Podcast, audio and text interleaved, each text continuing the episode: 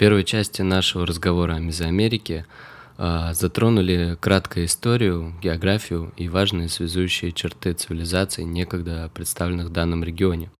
Остановились на календарях, которых у мезоамериканских индейцев было два – религиозный и годовой.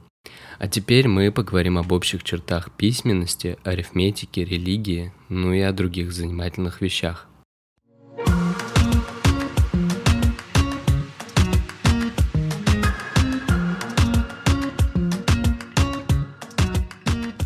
Привет, амиго! Я Даниэль Громов. Ты слушаешь подкаст о типичных явлениях, необычных историях и личностях стран Латинской Америки и, конечно, Испании. Я переводчик испанского и греческого с лингвистическим высшим, малоизвестный писатель-поэт, а здесь я делюсь ответами на вопросы, требующие погружения в испаноязычную культуру. Мне это интересно, уверен и тебе тоже понравится. Поехали!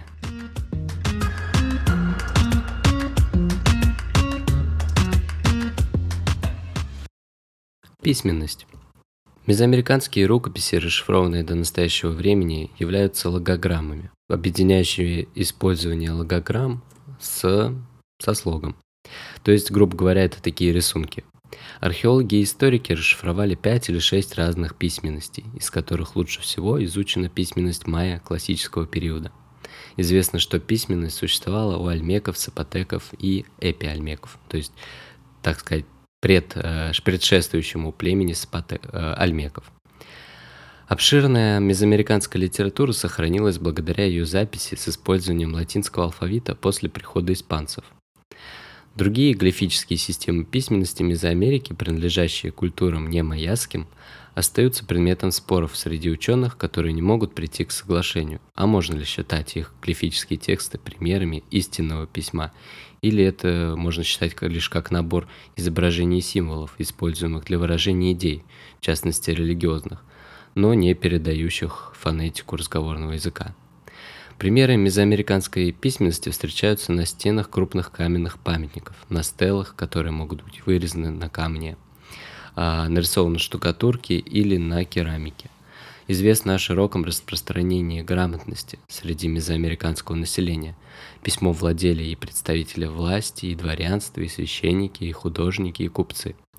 В Теночтитлане, то есть столице империи ацтеков, существовали общеобразовательные школы, которые могли посещать даже дети-простолюдин. Мезоамериканцы создавали кодексы из бумаги, ну, кодексы это такое э, собрание под обложкой, собрание каких-то важных, священных, даже, я бы сказал, писем. Э, можно будет отдельно там э, в каком-нибудь э, выпуске разобрать э, эти кодексы вкратце. вкратце. Э, в общем, они были приготовлены из бумаги, которая готовилась из коры фикуса и э, расписанный там кистью и цветными чернилами, украшенные множественными изображениями. Так вот, эти книги как раз и сохранились э, до наших дней. Она, потому что книга состояла из э, длинной полосы подготовленной коры, она складывалась там как гармошка, образуя отдельные страницы прямоугольной формы. И кодекс защищали еще и деревянным переплетом. Может, поэтому и не удалось э, полностью уничтожить, э, там, я не знаю, сжечь или еще э, просто размазать колонизаторам такие артефакты, сохранившиеся до наших дней.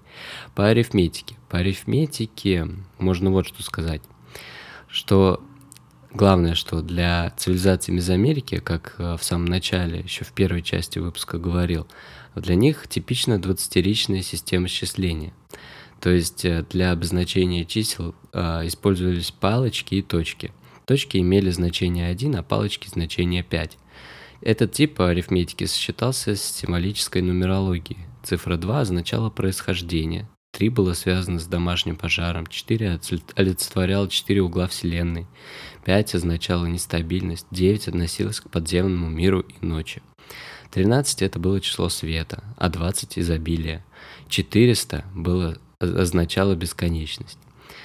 В данной системе счета присутствовало число 0 и использовалось впервые культурой Трес Сапотес, что является примером одного из самых ранних использований числа 0 в мире.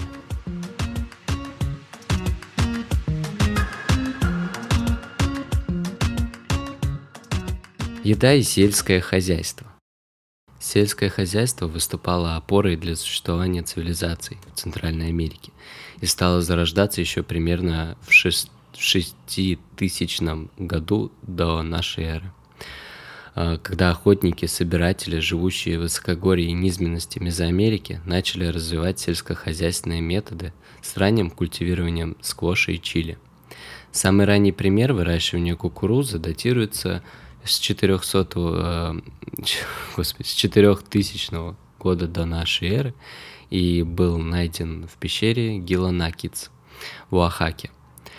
А, предыдущие образцы початков э, это 5500 годы до нашей эры. А, я, наверное, неправильно говорю. В общем, э, в такие давние годы э, кукуруза была похожа э, на, я даже не знаю, с чем ее сравнить, скорее на бобы какие-то большие. Это была совершенно другая кукуруза, найдена она и задокументирована была в пещере Лос Ладрон в Панаме. Кукуруза является наиболее распространенным сельскохозяйственным растением в Мезоамерике, естественно. И к 3500 году до нашей эры люди также выращивали бобы, хикаму, огненно-красную и астролистную фасоль, помидор и сквош. А, в то же время хлопок, юка и агава использовались для волокон и текстильных материалов. И к 2000 году до нашей эры кукуруза была основным источником урожая в регионе и остается по сей день. Фрукты такие, как авокадо, папайя, гуа... А, ну, вообще, вот останавливаясь на кукурузе, а, я не помню, мы уже говорили об этом или нет, или я наметился на дальнейшее развитие разговора с вами. А, так вот, кукуруза – это, так сказать, основа всей цивилизации Мезоамерики. Именно, именно из-за распространения кукурузы мы получили цивилизацию, э, такие разные цивилизации, как майя, там, ацтеки и прочие, о которых я уже говорил, потому что не было бы такого источника пропитания, не появились бы и города, и то, что объединяло этих людей, обрабатывающих э, и выращивающих эту культуру. Теперь о фруктиках. Фрукты, например, такие как авокадо, мы, кстати, об этом отдельненько еще скажем, папайя, гуава, гуава, мамея, сапота и анона также были важны в ежедневном рационе мезоамериканских культур. В Мезоамерике не хватало животных, пригодных для домашнего, особенно, особенно крупных э, копытных. То есть э, отсутствие тягловых животных для транспортировки. Э, вот это вот э, отсутствие, оно и является одним из э, самых заметных различий между Мезоамерикой и культурными южноамериканских анд, которые мы тоже когда-нибудь разберем. Другие животные, включая утку, собак и индейку, были одомашнены. Индейка, кстати, была первой одомашненной птицей еще около 3500 года до нашей эры. А собаки выступали в основном источником животного белка – да, с белком было туго, а собачьи кости распространены в скрытых отложениях по всему региону. А отдельно еще про что-то я хотел сказать. Про что же, про что же?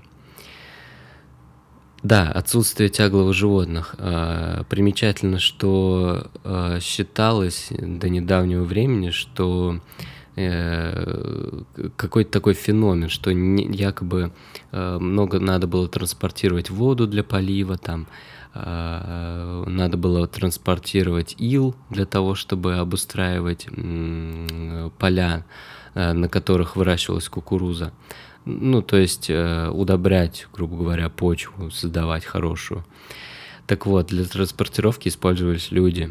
А почему они использовались, э, они э, как колеса, ну, повозки, то есть на колесах, которые якобы проще. А, и феномен э, заключается в том, что у мезоамериканцев якобы не было повозок. Вот. И, во-первых, почему не было повозок? Потому что не было тягловых животных особо-то. То есть э, не кочевой в итоге у нас народ получается. Раньше был кочевым, потом отсел, стал кукурузу возделывать, все, не кочевой.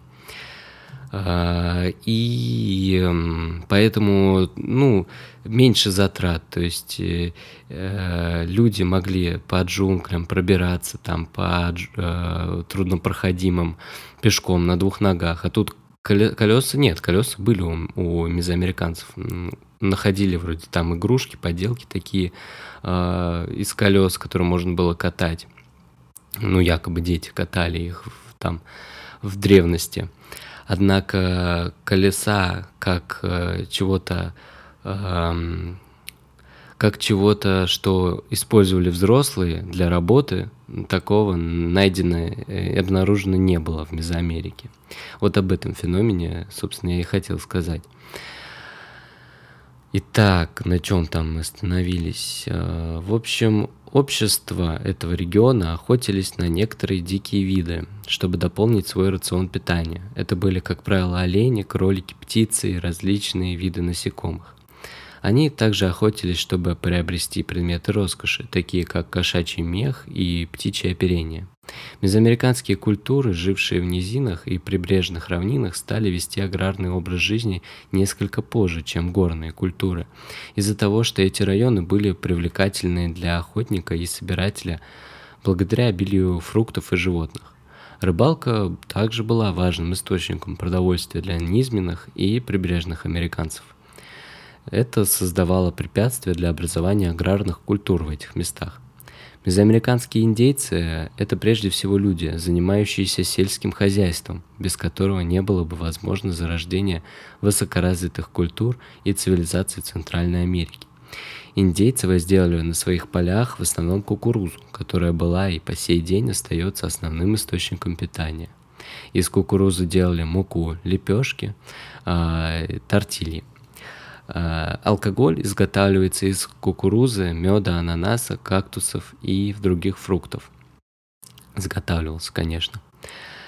Итак, э, что еще отдельно поэтому можно выделить? А то, что у них даже был бог кукурузы, и, естественно, правитель. Вот, например, я изучил подробнее майяскую культуру.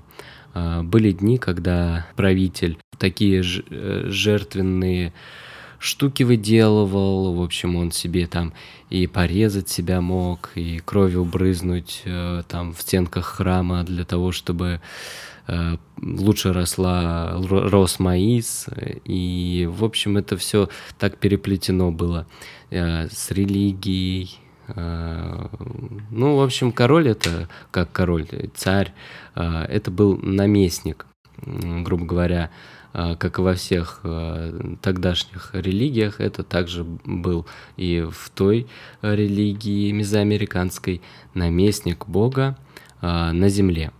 И примечательно, что кукурузе отдан был широкий такой пласт в культуре, и все это переплеталось с религией. Надеюсь, я сказал как-то нормально, и это не надо будет удалять из выпуска, да, как-то вот больше хочу включаться и давать каких-то своих э, личных э, наблюдений там из фильмов, из э, документальных, которых я посмотрел. Я не все могу записывать, а что-то я беру вот из воспоминаний своих, поэтому извините за корявость, возможно. Ну, давайте я не буду томить и перейдем дальше, короче. Итак, э, помимо маиса были там и, овощные, и мясные, рыбные блюда, э, в зависимости от региона. Э, блюда часто приправляли острыми специями. Мезоамериканские культуры также выращивали какао для приготовления горького и алкогольного напитка. Какао был дорогим и доступным знати. Вот что примечательно. Мезоамериканские индейцы страдали от алкоголизма, особенно майя и уастеки. Государство ацтеков вводило жесткие ограничения на распитие алкоголя и практиковало жестокие наказания в виде поджога дома или даже смертной казни.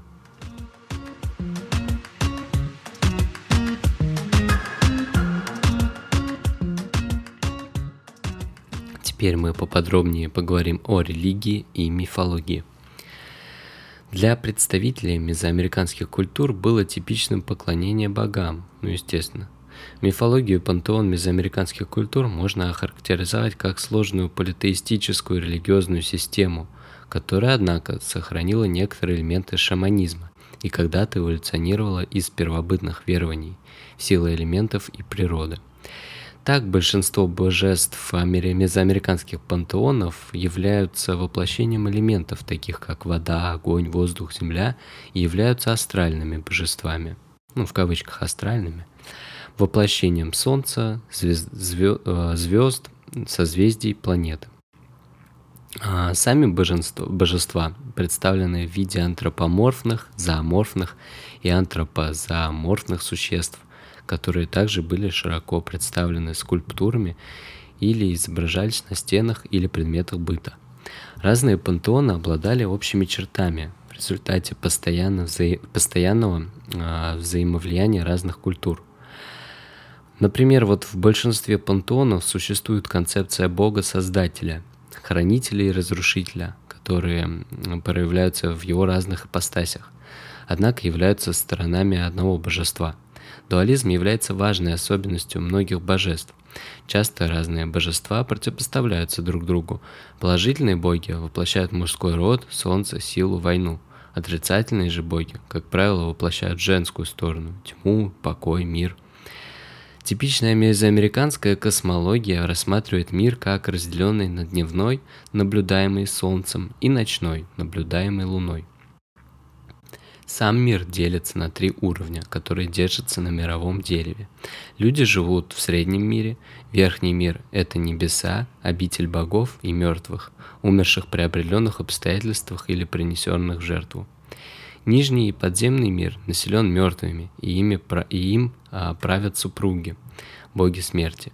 Индейцы верили, что горы и высокие деревья соединяют средние и верхние миры, а пещеры являются входом в подземный мир – Другой особенностью мезоамериканского пантеона была вера в то, что боги для поддержки своей жизни нуждаются в жертвах, которые могут принимать форму растений, животных, человеческой крови или даже самой человеческой жизни в зависимости от каприза определенного бога. Индейцы верили в связь между жизнью и смертью. Когда божество, божество питалось чьей-либо смертью, оно могло затем порождать жизнь. Вот у майя практиковалось, практиковали жертвоприношения в виде скидывания девушек в природные колодцы, сеноты, в надежде призвать дожди и избавиться от засухи. Стелы также изображают кровопролитные ритуалы, совершаемые правящими элитами, орлами и ягуарами, пожирающими человеческие сердца или растения, э, или цветы, которые символизировали природу, кровь и жизнь. Ацтеки практиковали массовые жертвоприношения пленных вражеских солдат на вершинах своих пирамид – Теокалли, что также было эффективным методом устрашения покоренных вражеских государств, не желающих подчиняться ацтекам. Смерть в бою также рассматривалась как форма жертвы и была почетной.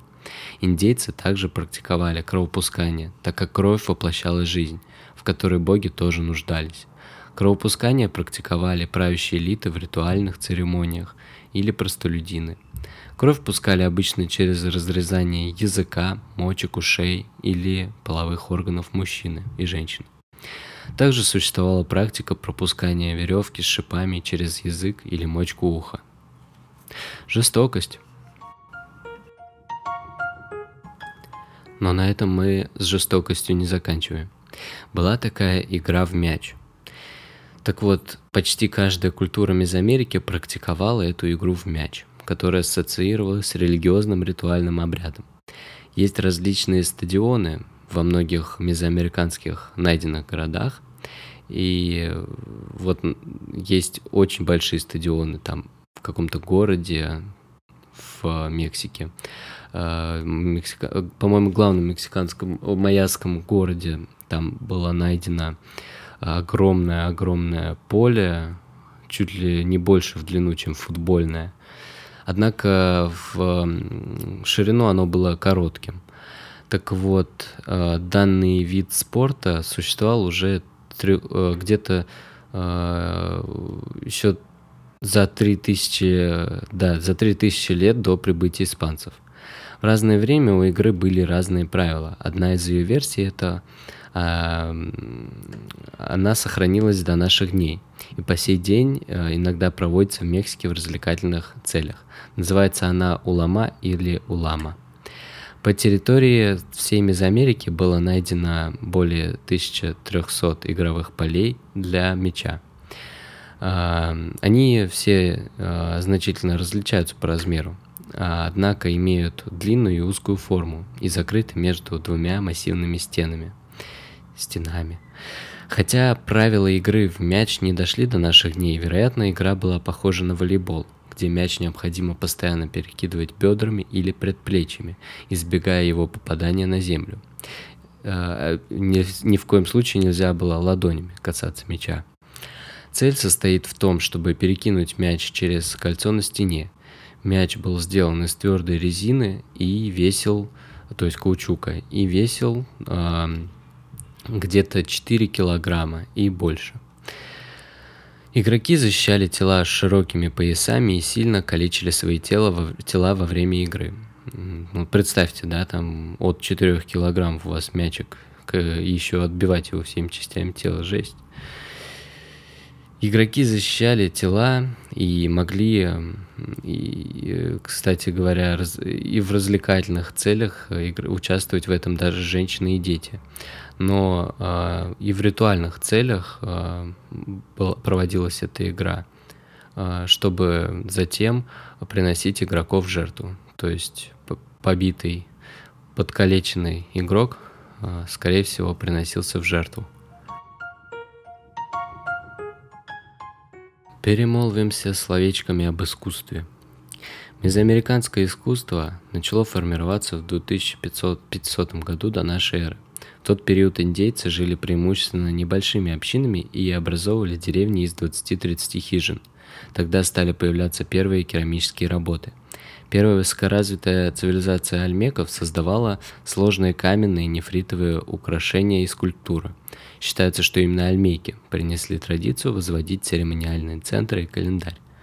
Мезоамериканское художественное выражение было обусловлено идеологией и в целом сосредоточено на темах религии или социально-политической власти. А, большинство работ, которые пережили испанское завоевание, были общественными памятниками. Эти памятники, как правило, были построены правителем, правителями, которые стремились визуально узаконить свое социально-культурное и политическое положение, продемонстрировать личные качества и достижения – эти памятники специально создавались для публичного показа в виде стел, скульптур и других типов архитектурных элементов. Например, это могла быть э, даже кровля, изображен, э, ну, то есть э, изображение свое увековечить в кровле. Для мезоамериканского искусства было типично использование ярких красок и рисунков в виде орнаментов людей, растений, богов или животных, которые стремились богато украшать храмы и здания. Теперь о немаловажном э, и даже интересном э, поговорим. Гендерные роли, то есть как роль мужчины и женщины распределялась в мезоамериканских культурах. Так вот, и эту роль э, сложно оценить из-за недостатков сохранившихся источников, как и многое чего, из-за испанской этой колонизации. Испанцы. Однако, согласно обобщенных, обобщенным сведениям, это были патриархальные культуры, где мужчина занимал главенствующую позицию в обществе. Ну, правильно, там всем сила руководила, особенно в те времена – мужчина выступал земледельцем, воином, обладал религиозной и политической властью, то есть был более способен к, э, к такой роли. А роль женщины сводилась к поддержанию семейного очага, воспитанию детей, тка, э, ну там они ткать могли что-то и готовки. Анализ костей женщин выявил признаки сильного износа. Связано это с повторяющимся движением, по изме... э, по... ну, которое, короче, движение которые она совершала, чтобы измельчать кукурузу. А, предполагалось, что женщины в основном были заняты этим трудом. Антропологи а, считают, что мужчины, женщины и дети в той или иной степени участвовали в, той, в сельском хозяйстве и в домашнем труде.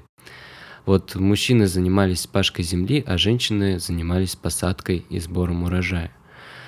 При этом во многих культурах существовал четкий запрет женщины на вспашку земли из-за культурных и религиозных соображений, так как вспашка и посадка ассоциировались с продолжением рода человека, где женщины не могли иметь потомство без мужчины, а значит женщины не способны были вырастить урожай без помощи мужчин. Вот так вот считалось. Но это не в диковинку, не в новинку, да. Мне кажется, так во всех культурах на нашей планете изначально было. Другая важная задача женщины заключалась в приготовлении пищи, что могло занимать много часов и сил, а, так как необходимо было переработать кукурузу в муку и затем изготавливать пищу. Еще одна важная роль женщины сводилась к уходу за домашними животными. А, при этом социальный статус женщины разнился в зависимости от культуры. Например, женщины майя имели возможность оказывать политическое влияние на город и даже становиться лидерами. А, при этом войны, голод и нестабильность сильно ухудшали положение женщины. Государства с централизованной властью, восхваляющие военную агрессию, наоборот, сильно ограничивали женщин в правах. То есть, а, например, ацтеки могли практиковать женское затворничество, а женщине строго запрещалось видеть и разговаривать с мужчинами не родственниками. Тем не менее, ацтекские женщины имели возможность становиться жрицами, а самой высокой властью среди женщин обладала жена правителя, чья задача заключалась в управлении внутренними делами государства, например, снабжение продовольствием и правосудием. А ацтеки поощряли деторождение у женщин и приравнивали к сражениям. По этой же причине женщины, умершие во время родов, также восхвалялись как падшие воины и, согласно религии, отправлялись в рай. Рождаемость э, в традиционных мезоамериканских обществах оценивается в 55-70 рождений на тысячу населения. То есть э, где-то 8, ну почти 9 детей на одну женщину. Это высокая рождаемость, и она сохранялась длительное время. Сообщество индейцев в Центральной Америке, а вот сейчас, кстати, скользкая тема, но мы постараемся аккуратно, аккуратно. Сообщества индейцев в Центральной Америке также были представлены людьми из числа ЛГБТ, при этом отношение к ним значительно разнилось в зависимости от разных культур. Например, тальтеки отличались крайне терпимым отношением к э, таким людям. Напротив, э, уровень нетерпимости ацтеков э, к сексуальности был достаточен, чтобы сравнивать его с Европой того времени. Тем не менее, отношение к сексуальности во всех э, государствах было явно более терпимым среди знати и богатых людей. Тут еще много можно чего почитать, много чего рассказать. А, я тут немножко запикал, то есть наоборот заблюрил, э, замолчал, умолчал, но вы все понимаете прекрасно, о чем я говорю. Э, просто мне неохота разбираться с новыми всякими там законами, лучше просто, знаете, вырезать и не испытывать никаких там э, как-то побочных ненужных э, эмоций, ненужных информаций. Ну, реально ненужное. То есть, если интересно, вот откройте, почитайте. Были такие чуваки, третий пол так называемый, и это бердаши или бердаши, ну, скорее всего, бердаши. Они, это мужчины, которые одевались и вели себя как женщины, часто выступали священнослужителями. Общество относилось к ним скорее как с, как с мужчинами, и, но признавало их третьим полом. А, прибывшие испанцы описывали их, э, и в общем, в общем, что еще были такие муше, практиковался еще, еще у нас практиковался, не у нас, а у тальтеков э, э, публичный кекс. И, в общем, по-разному относились к этому. У кого-то сильно карали, даже смертно, у кого-то нормально, даже не замечали. То есть э, там сапотеков, например. Вот. Э, ну, а, что еще мы скажем? А, был бог такой Шочи а, тоже можете посмотреть, почитать. И одна из богинь Шочи Цикаль. а, а, она одновременно была и мужчиной, и женщиной. Ну так вот, о гендерных ролях, чтобы было понимание, что у Мезоамерики все было, у каждой цивилизации было по-разному. Что кто-то терпел какие-то, так сказать, э, ну, так сказать, я даже не знаю, как сказать, а кто-то не терпел, да?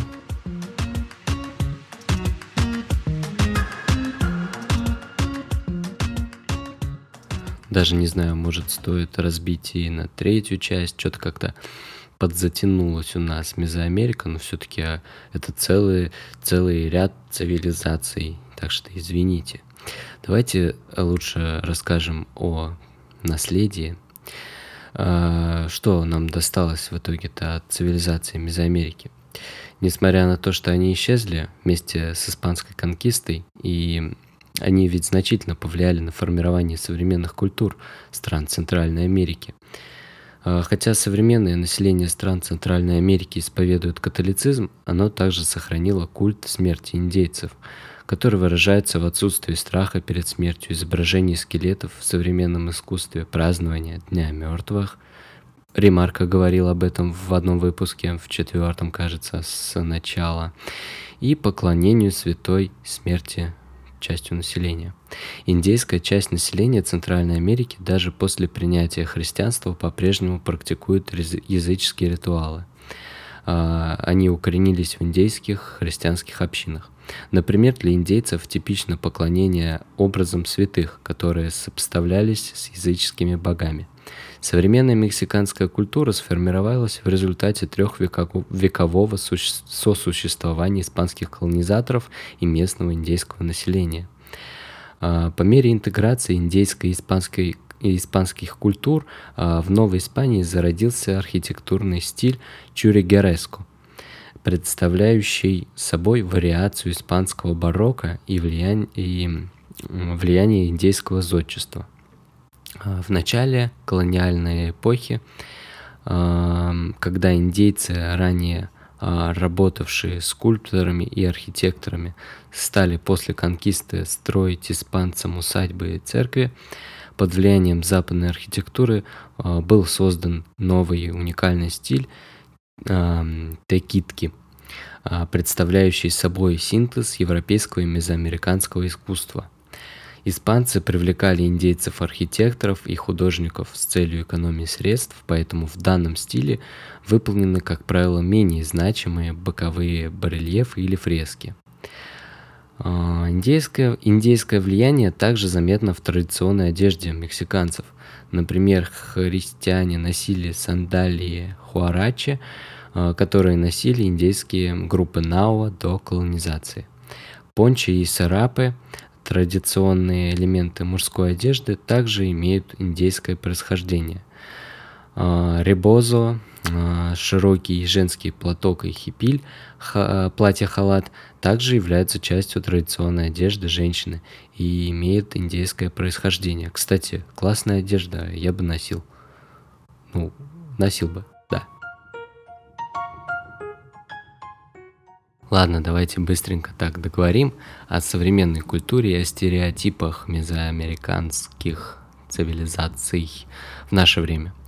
Так вот, в наше время многие люди, имеющие поверхностное представление и знания о мезоамериканских культурах, как правило, ацтеков, считают исключительной особенностью данных культур приносить человеческие жертвоприношения, в результате формируют для себя образ жестоких и кровожадных дикарей, или в лучшем случае благородных дикарей, Подобный стереотип подпитывается массовой культурой через литературу, комиксы игры, имеющие свойство изображать культуры майя и ацтеков в гротескном, карикатурном виде. Хотя жертвоприношения имели место во многих культурах Мезоамерики, они никак не отражают некогда многогранную культуру и традиции индейских цивилизаций. Так же, как и, например, нельзя судить о европейской культуре по практике инквизиции. Вот тут затравочка на следующие выпуски. Современная мексиканская и гватемальская культура и искусство во многом унаследовали черты мезоамериканских индейцев.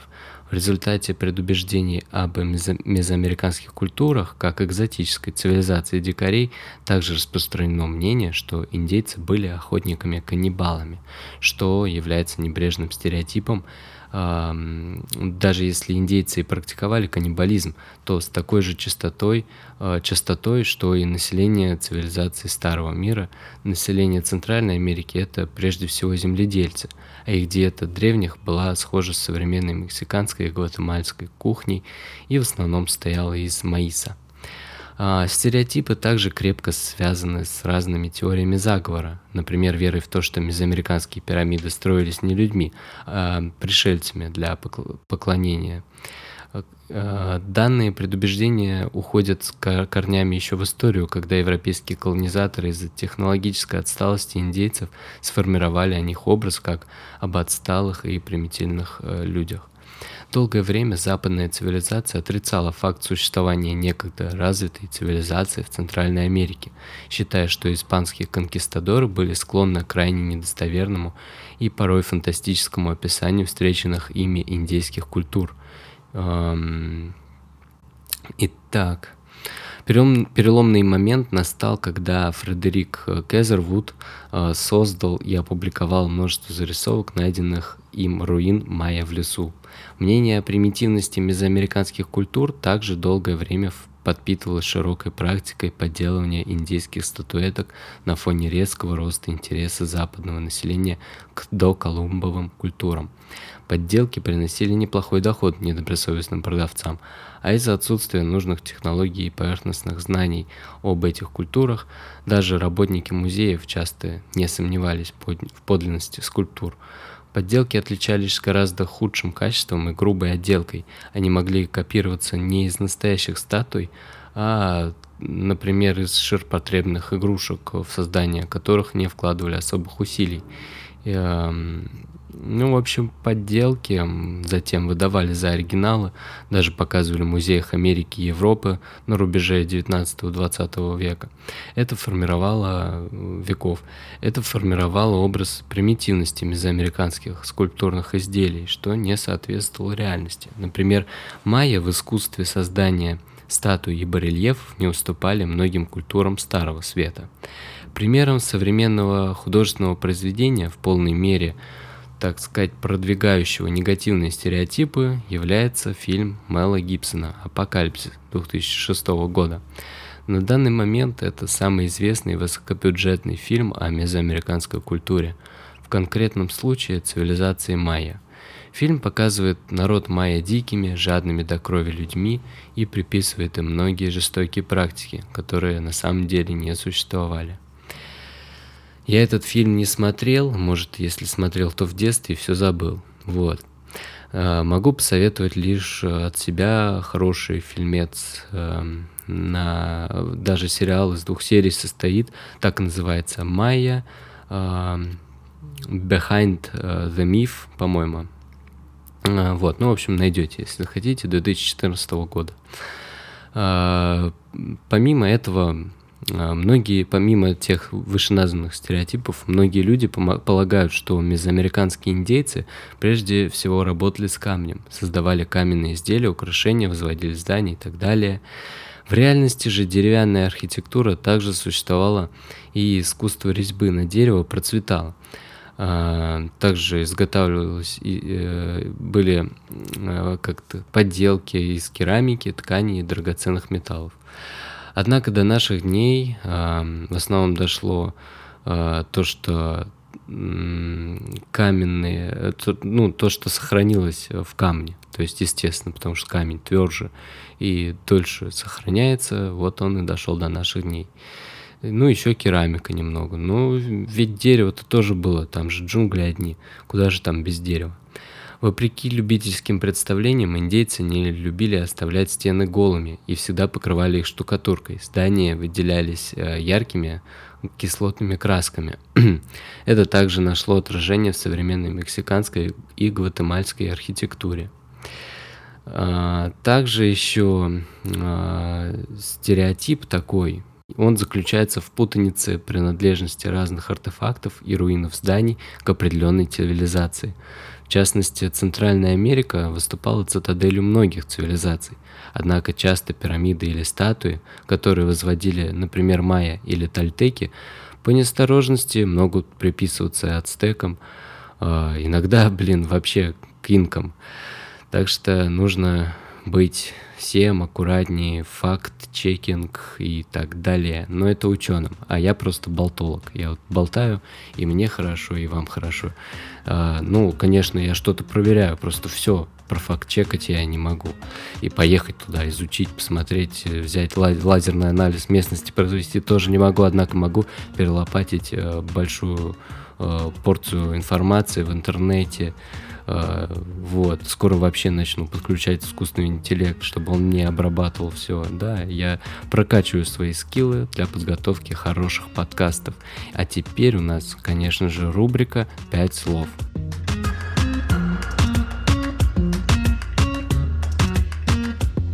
Начнем мы со слова «эль маис». Маис – это кукуруза, родина кукурузы – Центральная и Южная Америка – где эта культура возделывалась с древнейших времен. Индейцы майя называли это растение маисом. Так ее называют в Америке и до сих пор. Да и в большинстве стран мира маис известен под своим древним именем, которое дали ему индейцы. Второе слово у нас уракан. А, это ураган. Одноногий бог ветров Хуракан, а, сердце небес, грозное майяское божество, покорил воображение европейских первопроходцев – его именем моряки называли бури неслыханной мощности, экваториальные торнадо, с которыми им довелось столкнуться в районе Карибского бассейна. Укоренившись сперва в лексиконе конкисты, слово из Центральной Америки получило новую жизнь на другом континенте, в испанском уракан, уракан, чуть не прочитал, hurricane, и французском ура, ураган. в общем, вот. Третье слово «эль табако», табако, табак. Извест... Э, интересная история слова табак. По одной из версий оно произошло от названия Карибского острова Тобаго, по другой от э, разновидности длинной курительной трубки, трубки из тростника. Фраза «тобако бако» означала у индейцев «дымящая трубочка». Однажды гостеприимные аборигены подарили листья табака экипажу Христофора Колумба. Процесс курения не завоевал симпатии мореплавателей, и только одному, Родриго де Пересу, пришелся по душе. Он привез табак домой в Испанию и стал первым европейским курильщиком. Возмущенная невиданной привычкой католическая церковь обвинила его в связи с дьяволом. В России слово «табак» попало в первой половине 17 века. Тогда продукт понравился знати, и заграничные купцы продавали его здесь за большие деньги, не теряя спроса. Еще у нас словечко четвертое будет в конце, а сначала приквел к нему. А, особое внимание колонизаторов привлекла майяцкая кухня. Неизвестные до этого сельскохозяйственные культуры оказались популярны в Европе, а в конце 17 века, пожалуй, самые знаменитые индийские продукты какао и шоколад появились на столах русских и на столах русских царей. Эти слова майяского происхождения также пришли из испанского, укореняясь в русском языке по мере распространения моды на заморские продукты. Это «эль чоколате» – шоколад и «эль какао» – какао. Пятое слово Случалось, что завоеватели Америки испытывали трудности в воспроизведении слов майя. Так индейское ахуакакуахуитль, э, что в переводе означает яичковое дерево, дословно, испанцы сократили до агуакате. Э, плоды этого дерева – это символ любви и плодородия. Они напоминали аборигенам мужские половые железы. 1696 году английский ботаник Ганс Слоан э, впервые употребил название авокадо, которое существует и поныне. Правда, в русском языке слово прижилось не сразу. У нас авокадо долгое время называли аллигаторовой грушей или агакатом. Эль агуакате – авокадо. Вот и все. Querido amigo, ты слушал подкаст по-испански, надеюсь узнал что-то новое. Пожелания или идеи по улучшению подкаста пиши в отзывах или оставляй на почте, которая в описании. Подписывайся, ставь много звезд и сердец. Этим ты реально мотивируешь меня делиться испаноязычной культурой. Желаю буэн и ночи и как всегда обнимаю. Пока.